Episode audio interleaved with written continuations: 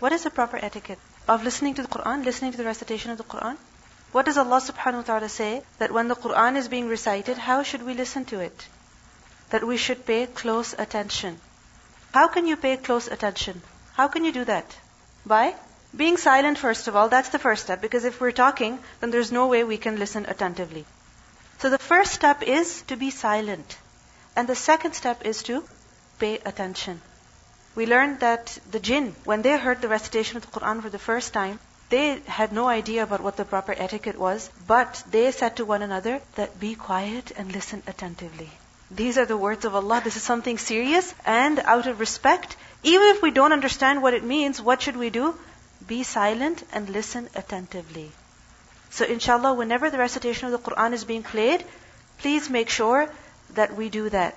Be silent and listen attentively. And it's quite possible that the person sitting next to us or behind us or in front of us is talking to us. So at that time, what should we do? Tell them also to be quiet. And there's one simple way. Just put your finger on your lips. Because it's quite possible we forget and we start talking. At that time, we should remind one another as well. Instead of talking with other people, what should we do?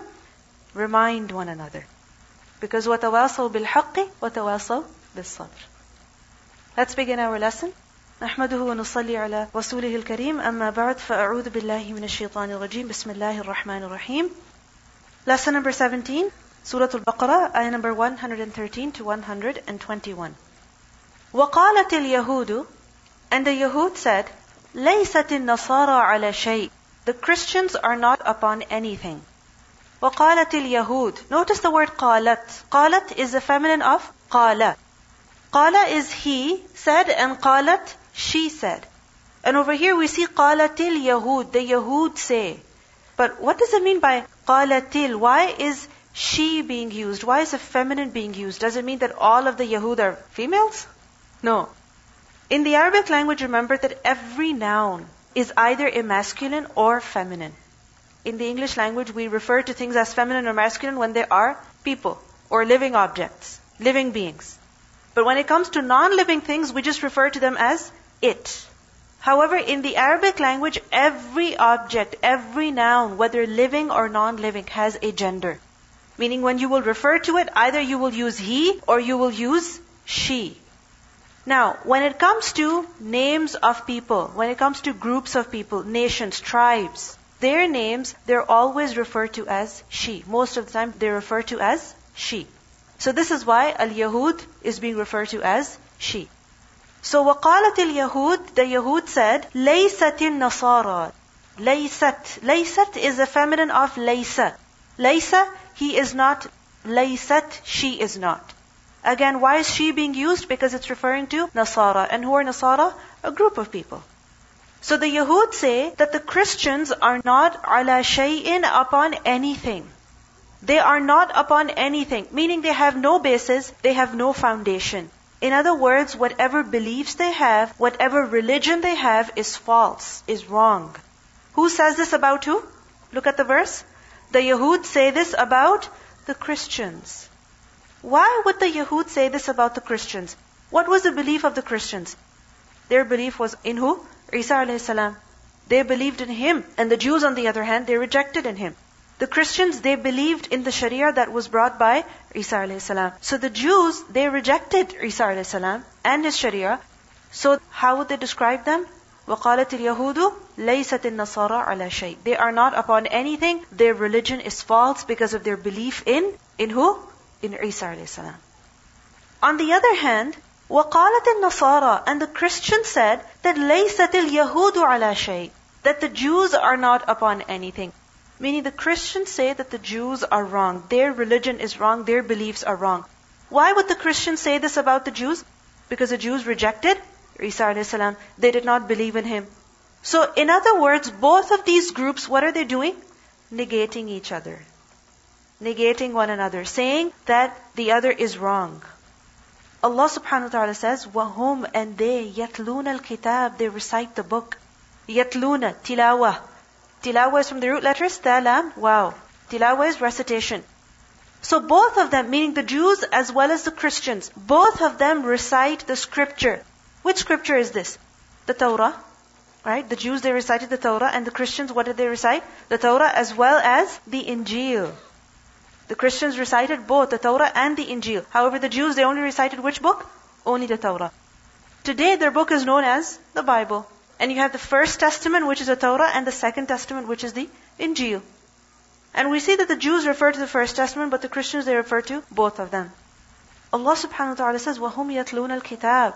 Both of them, they recite the scripture, the same scripture. But look at them, they are rejecting one another. Both of them are saying that the other is wrong.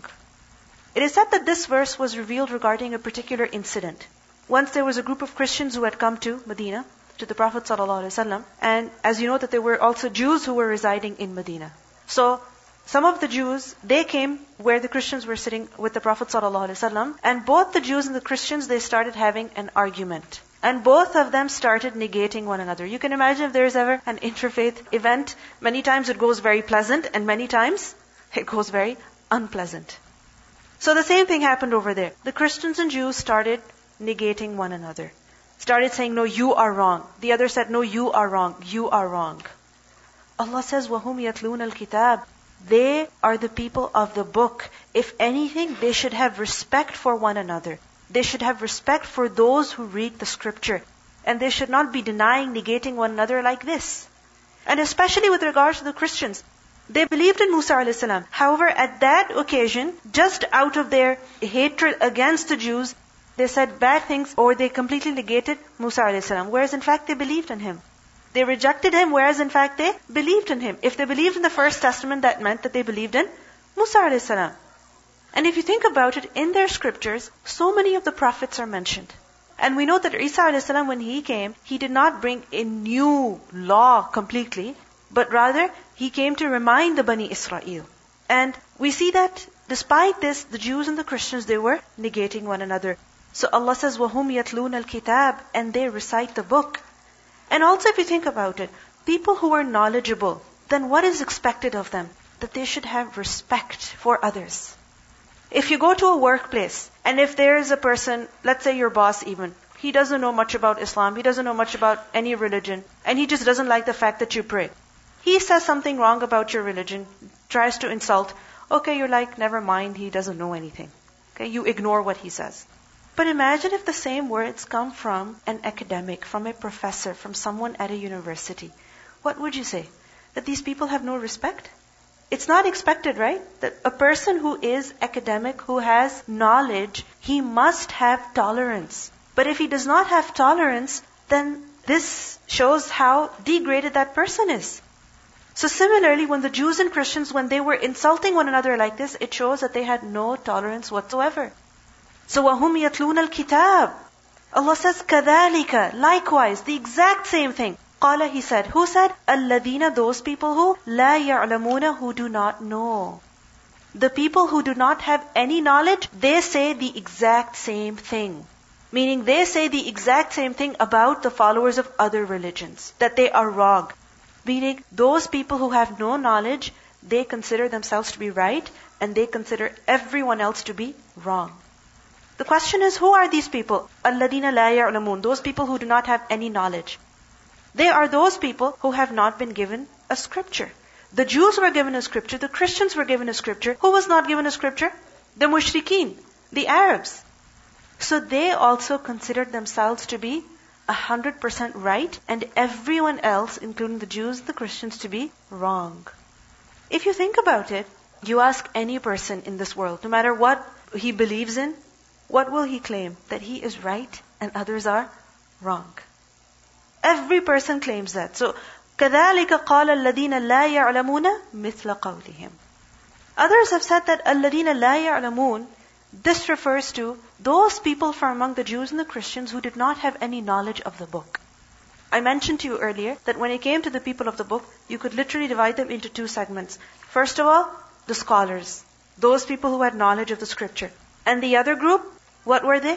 Completely ignorant of the book.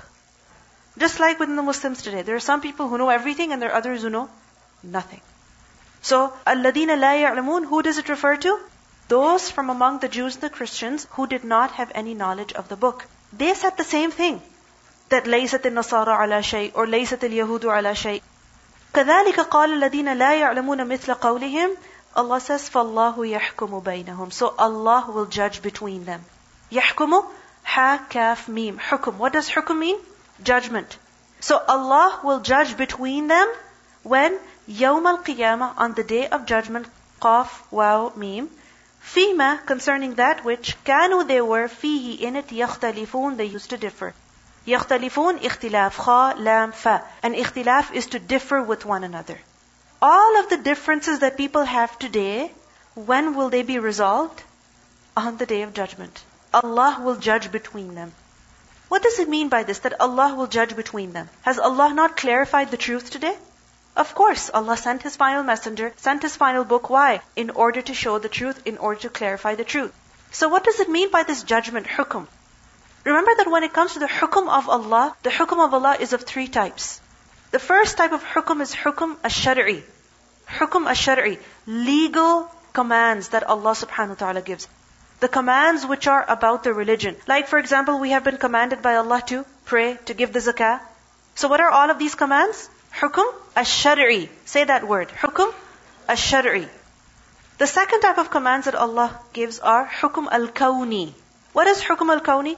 Commands or decisions of Allah which are with regards to the creation. Like for example, Allah decides concerning someone that they should be born, or they should become sick, or they should become healthy, or they should become wealthy, or they should die. All of this is what? Hukum al-Kawni.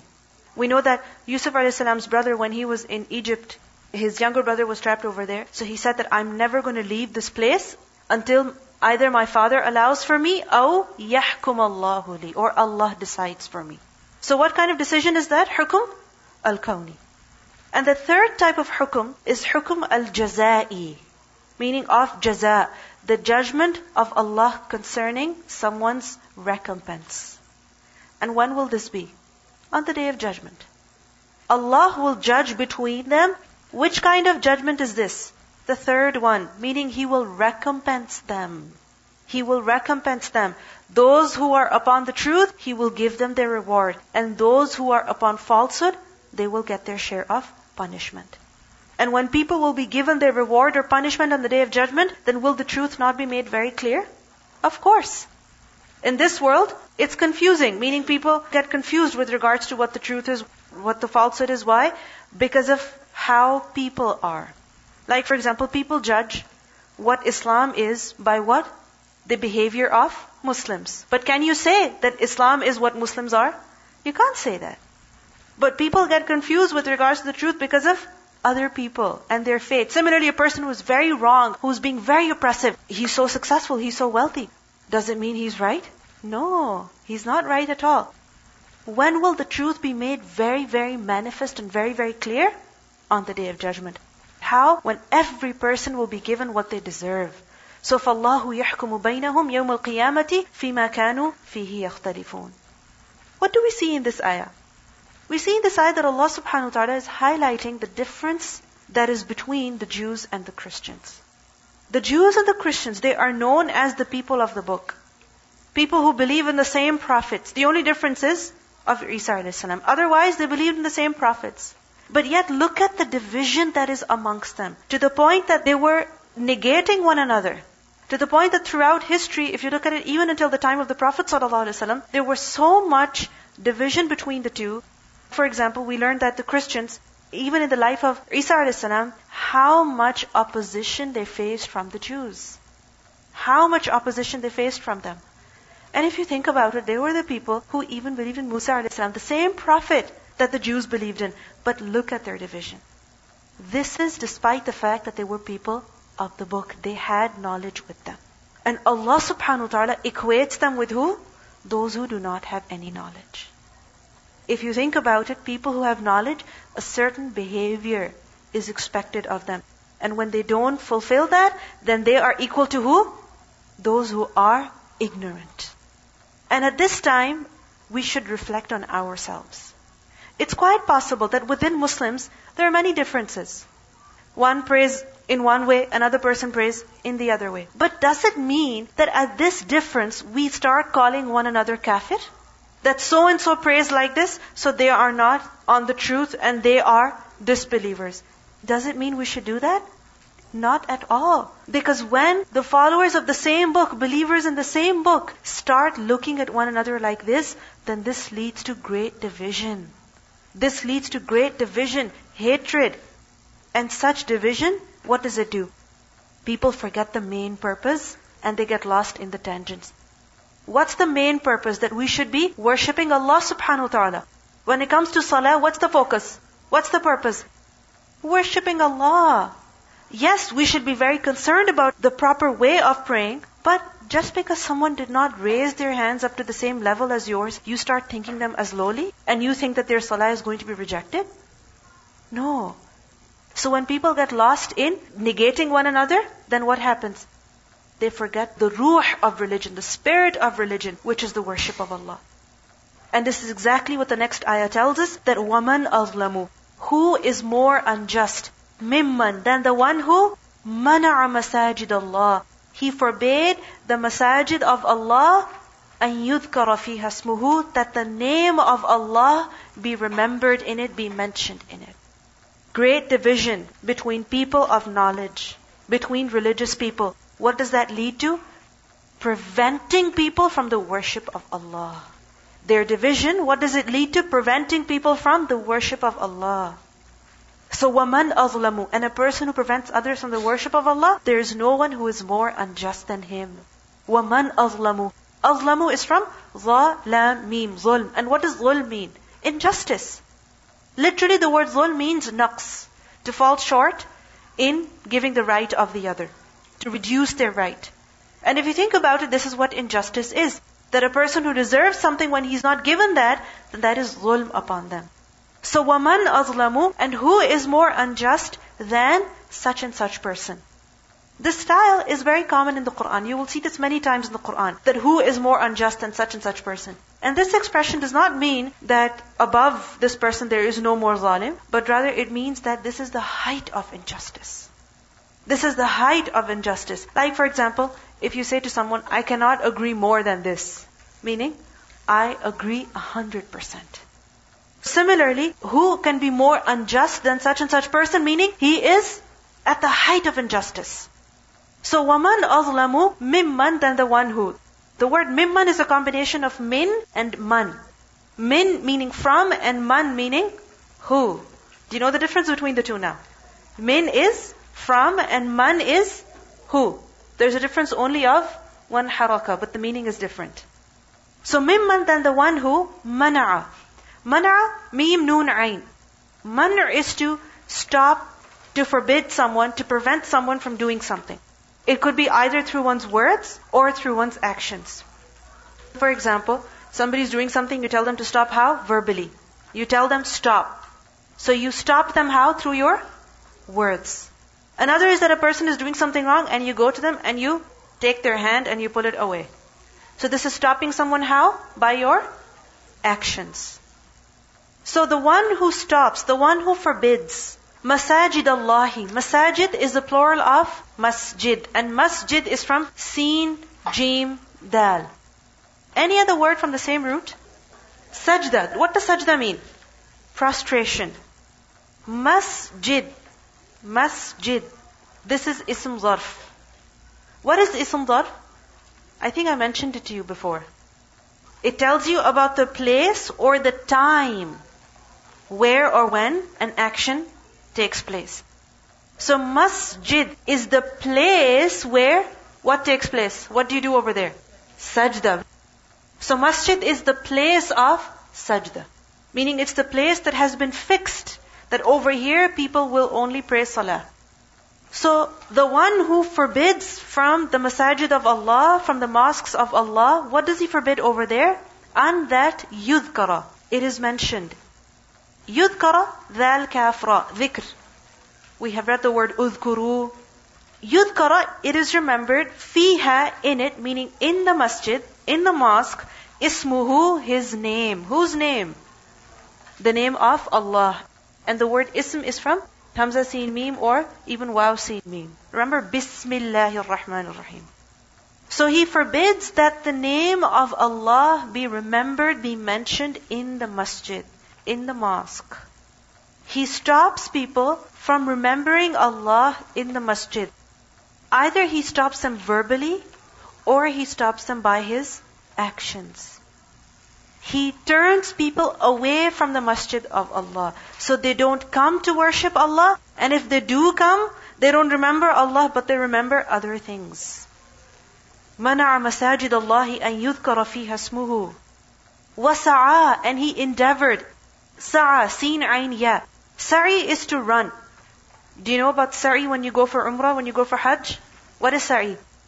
When you go between the Safa and Marwa mountains, right? And there is a particular area which is between two green lights where men are required to run. So sa'i is what? Walking fast, running. And the word sa'i is not just used for literally running, but also being very active in doing something, being very diligent in doing something, struggling to do something, endeavoring to do something. For example, if a person is really struggling hard to fix up his resume, to get a better degree, to study hard, to work better, so what is that? Sa'i. Similarly, if a person is working very hard to promote a particular belief, to promote a particular concept, he's advertising something, so what is that? Sa'i. So this person, he is striving, he is very diligent in doing what? فِي خَرَابِهَا, in the destruction of the masajid. Kharab, kharaba. Kharab means fasad. What does kharab mean? Fasad. And it is of two types. The first type of kharab is that which is tangible. So physically destroying, physically demolishing, ruining the masajid. Can you think of something? Physically destroying the masajid, ruining them, harming them.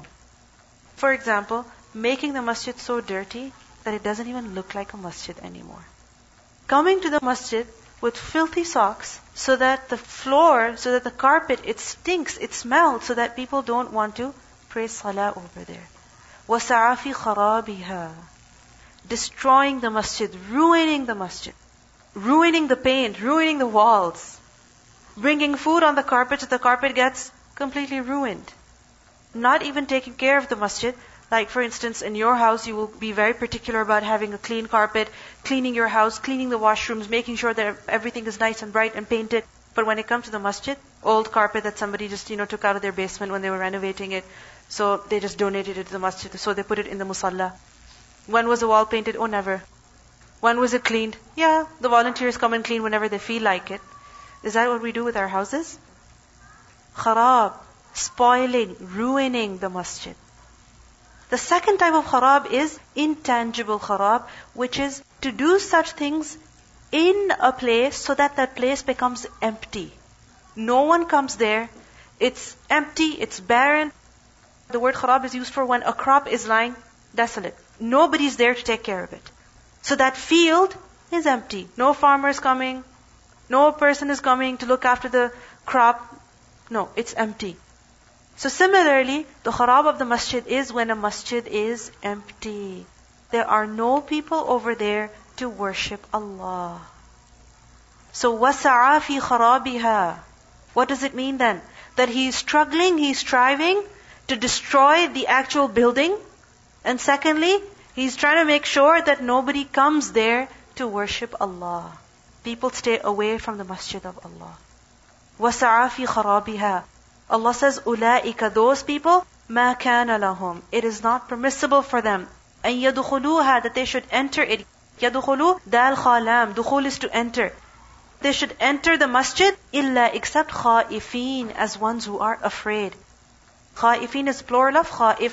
Who is خَائِف? One who has خَوْف, خَوَافَ, one who is afraid. They should not enter the masjid except with fear. When a person has done something wrong, then he must never dare to step into the masjid except with the fear of Allah. Forget about entering to destroy the masjid. أُولَٰئِكَ مَا كَانَ لَهُمْ أَن يَدْخُلُوهَا إِلَّا خَائِفِينَ. And in general also, when we enter the masjid, how should we enter? With fear. Because that is a place where we are supposed to worship Allah. And how do we know if our worship is going to be accepted or not? They should be afraid. This is just like if you ever enter an examination hall, how do you enter? with fear. لَهُمْ فِي الدُّنْيَا خِزْيٌ. For them, people in this world is خِزْيٌ. What is خِزْيٌ? Humiliation, disgrace. خَزَيَّ. وَلَهُمْ فِي الْآخِرَةِ. And for them in the hereafter is عَذَابٌ عَظِيمٌ, a great punishment. Why? Because they're preventing people from worship of Allah, from remembering Allah in the masjid. And secondly, they're striving to destroy the masjid. What is a masjid? What is a mosque? Why is it built? Why is it constructed? What's the purpose? A mall, it's built, it's made, why? So that people go, they shop.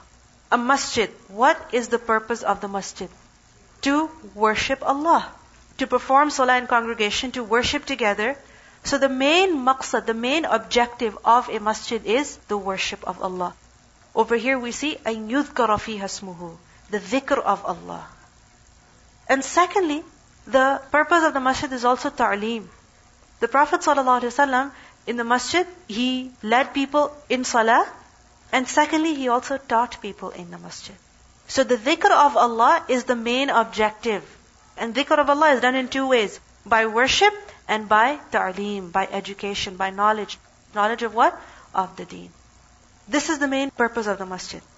Allah subhanahu wa ta'ala says that the one who is striving to do what? To ruin the masjid, and he is preventing people from remembering Allah, is the one who is the greatest unjust person. The greatest unjust person. The one who stops people from remembering Allah in the masjid. My question is, how can people be stopped from the worship of Allah in the masjid? How can people be prevented from that? Sometimes we see that literally people are stopped. For example, somebody wants to go to the masjid, they are stopped. For example, the husband wants to go pray salah in the masjid, and the wife says, no, don't go. Stay with me. I don't want to be alone at home. Literally stopping people from remembering Allah in the masjid. Secondly, if such things happen in the masjid that repel people from the masjid, that instead of wanting to come to the masjid, they want to run away from the masjid. And this could take many shapes and forms. Like for example, one could be that people, every time they come together in the masjid, they're always arguing and fighting. Always negative things are being said. So a person never wants to go and listen to any lecture, listen to any khutbah, because they know that the moment they're going to go there, people are going to start saying negative things to them or about them. When a person is insulted in the masjid, they don't want to come back again. For example, if a woman walks into the masjid and she is not wearing her hijab, if she's told, sister, how can you come here? Why are you here? I remember this lady came up to me and she said that one of her sisters, she is somewhere in the States and she was with her friends and they wanted to see how Muslims pray. So she told her friends that it's Friday. I was thinking of going to the Friday prayers. Why don't you come along with me? So they all went with her. All of them went. None of them was obviously wearing their hijab. And when they went there, the lady who was in charge in the women's section, she said, you're not allowed to come here. Put on your hijab, only then you can come. And these girls are not Muslim, they cannot come. She literally turned them out of the masjid. And they don't want to know anything about Islam. If somebody comes in, they appear to be not a Muslim, or they appear to be somebody who doesn't know much, how should you treat them? Welcome them. Greet them with a smile. Tell them, may I help you, sister? Are you here to visit somebody? You have some questions? Whatever you can do, welcome them nicely so that they feel like coming to the mosque, not running away from the mosque. So people are being prevented from remembering Allah, from worshipping Allah, from learning anything about the deen. Similarly, when people come in and they are forced to give charity, like for example, somebody standing at the door, sister, before you step out, put something in this box. You know what? You never want to go there again. You never want to go there again. Similarly, sometimes such things are done in the masjid. Like, for example, the masjid is so dirty, it is so filthy that you don't want to go. For example, that a particular masjid, their washrooms are very filthy. I'm not going there. Their washrooms are very filthy. Their carpet stinks. Now, who's the one doing this? Many times it's us. Who goes to the masjid? We do. When we go to the masjid washrooms, if we don't bother to flush the toilet, if we don't bother to clean the counter, what are we doing? We are turning people away. Tell me, when you use your washroom at your own house, do you flush? I hope you do. Because many times it's unfortunate when you go to a masjid's washroom, it's filthy. It's wet. The counters are all wet. Nobody wants to come there then. So we have to be very careful that it's quite possible that because of our actions, people are being turned away from the mosque. People don't want to come and pray. People don't want to come and learn. Similarly, if we're sitting over here and if we don't take care of our bodies, like for example, we're sitting here and we haven't showered or we haven't brushed our teeth, and as a result, every time we speak, we have bad breath, or the person sitting next to us can, smell our clothes because it's stinking of food, because we've been cooking and we didn't bother to change, we didn't bother to take a shower, we didn't bother to freshen up. People don't want to come again. They don't want to come and sit in that majlis and learn. They don't want to stand and pray right next to you. So we have to be very careful with regards to the cleanliness of our own bodies, of our clothes, of the places that we sit in, the places that we use, everything. Because you never know, because of our actions, other people might be turned away from the worship of Allah. We should be calling people to the worship of Allah, not turning them away. It could be our bad behavior, it could be our bad actions. So we must become very, very careful. وَمَنْ أَظْلَمُ. Look at the ayah. Allah says, who is more unjust than this person? He is the greatest criminal. The one who prevents people from remembering Allah in the masjid. وَسَعَى فِي خَرَابِهَا. People should not enter masjid except for how? With the fear of Allah. أُولَٰئِكَ مَا كَانَ لَهُمْ أَن يَدْخُلُوهَا إِلَّا خَائِفِينَ. خَائِفِينَ of who? Fearful of who? Of Allah. When you go to, for example, a mall, you're not going to throw garbage just like that. If you are drinking something, are you just going to leave the bottle on the side? No, you're going to go find the garbage can and you're going to throw it over there. Similarly, tissue, what do we do with it? We hold it, we keep it on our bag until we find a place where we can discard it. But why is it so that when it comes to the masjid, it doesn't matter that we're sitting on a desk, we're eating and we leave the leftovers even over there? This is not right. We should have fear of Allah. In the mall, in other public places, who are we afraid of? People. What are they going to say? Or we're afraid of somebody who's going to catch us doing that. It says, don't litter, this many dollars fine. And we don't even dare litter. Because we're afraid that we'll be caught and we will have to pay a fine. But when it comes to the masjid of Allah, there may not be any cameras, video surveillance, but you should know that there is video surveillance over here. So anytime a person is doing something wrong, they should be afraid. Secondly, we should be afraid because who is watching us? Allah is watching us. This is the house of Allah. And we should be afraid of Allah, who is Samir, who is Basir. None of our actions are hidden to Him, and none of our words are hidden from Him. So whenever we do something in the masjid, say something in the masjid, leave something in the masjid, who should we fear? Allah, He is watching us. And okay, He might not catch us immediately, but in the hereafter, look at the verse. Allah says that لَهُمْ فِي الدُّنْيَا خِزْيٌ وَلَهُمْ فِي الْآخِرَةِ عَذَابٌ عَظِيمٌ. For them is humiliation in this world and a great punishment in the hereafter. If a person ruins, destroys, dirties the masjid of Allah, there are great consequences. If a person stops people from the worship of Allah in the masjid, there are great consequences. Allah says in Surah Al-Anfal that وَمَا لَهُمْ أَلَّا يُعَذِّبَهُمُ اللَّهُ وَهُمْ يَصُدُّونَ عَنْ مَسْجِدِ الْحَرَامِ. Those people who prevent others from the masjid, Allah subhanahu wa ta'ala will punish them. A great punishment in the hereafter. Let's listen to the recitation, and there are some lessons that I want to discuss with you. وَقَالَتِ الْيَهُودُ لَيْسَتِ النَّصَارَى عَلَى شَيْءٍ وَقَالَتِ النَّصَارَى لَيْسَتِ الْيَهُودُ عَلَى شَيْءٍ وَهُمْ يَتْلُونَ الْكِتَابَ كَذَلِكَ قَالَ الَّذِينَ لَا يَعْلَمُونَ مِثْلَ قَوْلِهِمْ فَاللَّهُ يَحْكُمُ بَيْنَهُمْ يَوْمَ الْقِيَامَةِ فِيمَا كَانُوا فِيهِ يَخْتَلِفُونَ. وَمَنْ أَظْلَمُ مِمَّنْ مَنَعَ مَسَاجِدَ اللَّهِ أَنْ يُذْكَرَ فِيهَا اسْمُهُ وَسَعَى فِي خَرَابِهَا أُولَئِكَ مَا كَانَ لَهُمْ أَنْ يَدْخُلُوهَا إِلَّا خَائِفِينَ. لَهُمْ فِي الدُّنْيَا خِزْيٌ وَلَهُمْ فِي الْآخِرَةِ عَذَابٌ عَظِيمٌ. Do you know the story of Abraha? the man who came with his army of elephants in order to destroy the Kaaba. In Surah Al-Fil we learn about that. وَسَعَى فِي خَرَابِهَا. He was striving in order to destroy the masjid, in order to remove people from there so they don't worship Allah over there, but rather they should come to His temple. Then the mushrikeen of Makkah, what did they do? They also drove the Muslims out of Makkah. There were times when if the Prophet ﷺ would be worshipping Allah in the haram, near the Kaaba, what would the mushrikeen do? They would come and physically harm him, physically harass him. And it came to such an extent that the Muslims had to leave Makkah and they had to migrate to Medina. And when they came, in order to perform their umrah, what happened? They did not let them enter. And that is when the Treaty of Hudaybiyah took place. So they were preventing others from the masjid, from worshipping Allah in the masjid.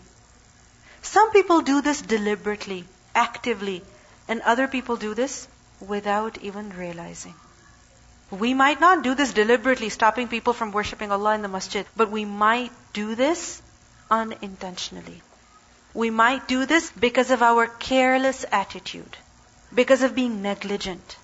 But the consequences are severe. So we have to become very careful. And a person can only become careful in the masjid when he has khawf of Allah. When he enters the masjid, khaifeen, then he will be careful. Then he will not be negligent. We learn from a hadith that there was once a Bedouin man who came to the masjid and he went onto the side and he urinated. Imagine the masjid, clean place, to perform salah. And he goes on urinating in the masjid. So the people ran in order to stop him. The Prophet ﷺ said, leave him. Don't say anything to him. When he finished, then the Prophet ﷺ said to him that, إِنَّ هَذِهِ الْمَسَاجِدْ لَا تَصْلُحُ لِشَيْءٍ مِّنْ هَذَا الْبَوْلُ وَلَا الْقَدَرُ. That these masajid, it's not right that we should urinate here, defecate here. No, this is not what the masjid is for. إِنَّمَا هِيَ لِذِكْرِ اللَّهِ عَزَّ وَجَلْ وَالصَّلَاةِ وَقِرَاءَةِ الْقُرْآنِ. That these masajid are for what? The remembrance of Allah, and for salah, and for the recitation of the Qur'an.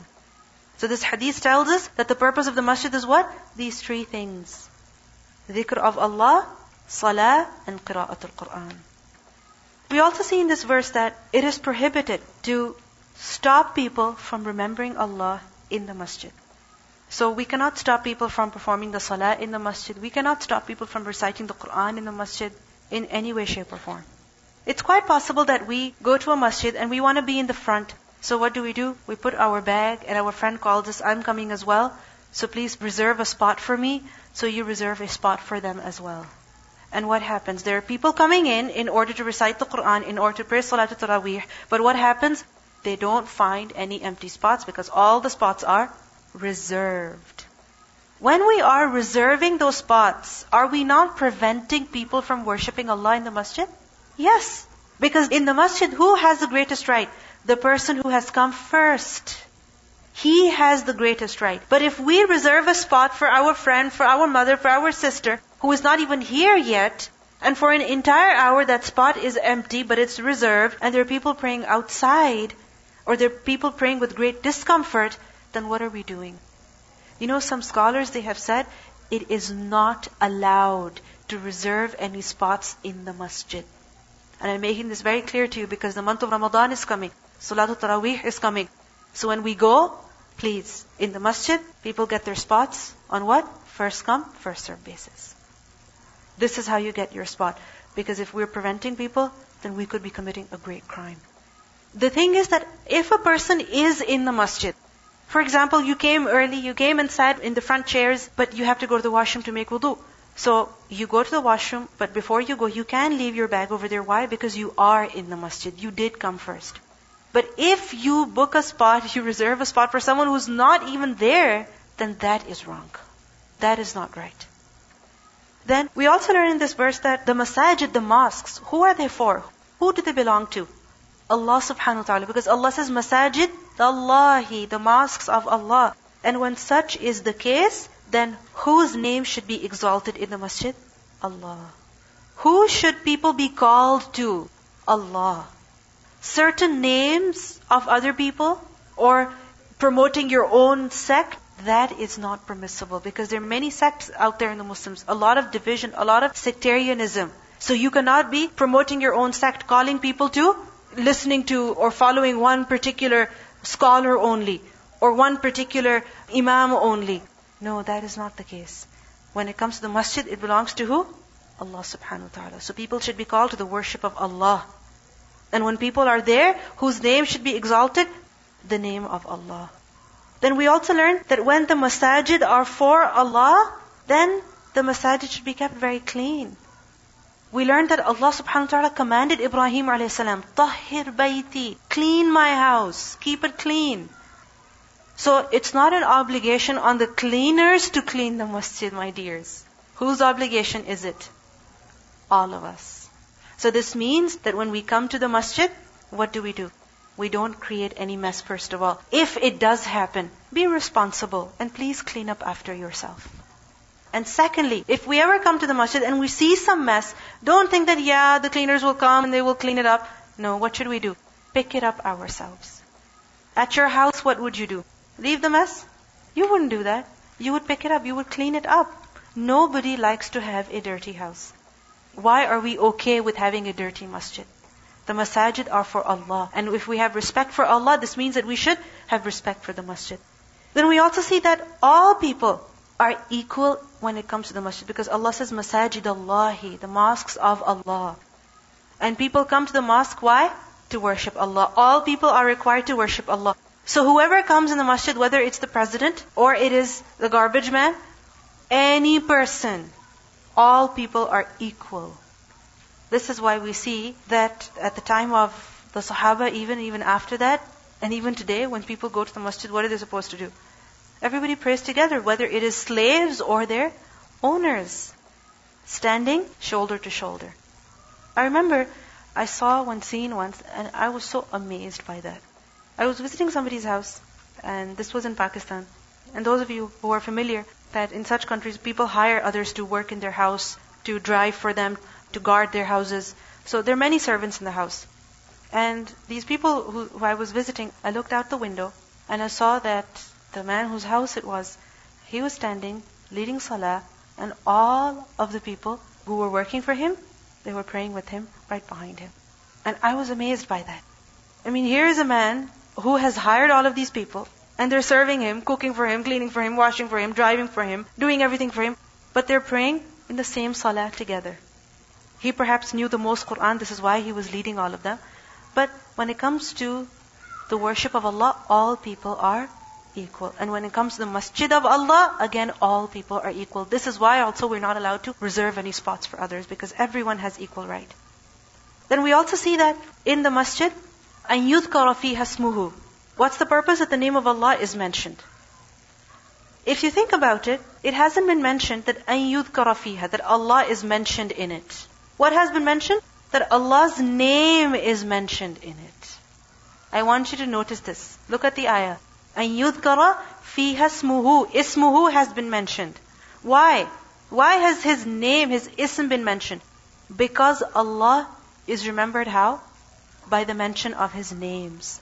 So when we pray salah, what do we mention? His name. Subhana Rabbiyal Azim. Subhana Rabbi. Similarly, when we do any dhikr, then what are we to do? Mention the name of Allah. Allahu Akbar. Subhanallah. Alhamdulillah. La ilaha illallah. Hasbi Allah. All of these adhkar, what do they have in them? The name of Allah in them. So Allah is remembered how? By the mention of His name. So if a person just says, He, is that remembering Allah in the right way? If you're saying He, you're not mentioning the name of Allah. So there's some people who say that when you remember Allah, say Huwa. When you say Huwa, is the name of Allah mentioned in that? No. How is Allah remembered? By the mention of His name. أَنْ يُذْكَرَ فِيهَا إِسْمُهُ. The ism of Allah has to be mentioned, because that is the way of remembering Allah. Then we also learn in this verse that it is forbidden to do anything that would cause destruction of the masjid, whether tangible or intangible. وَسَعَى فِي خَرَابِهَا. Allah subhanahu wa ta'ala calls us the greatest injustice. So this shows that doing any kharab in the masjid is forbidden.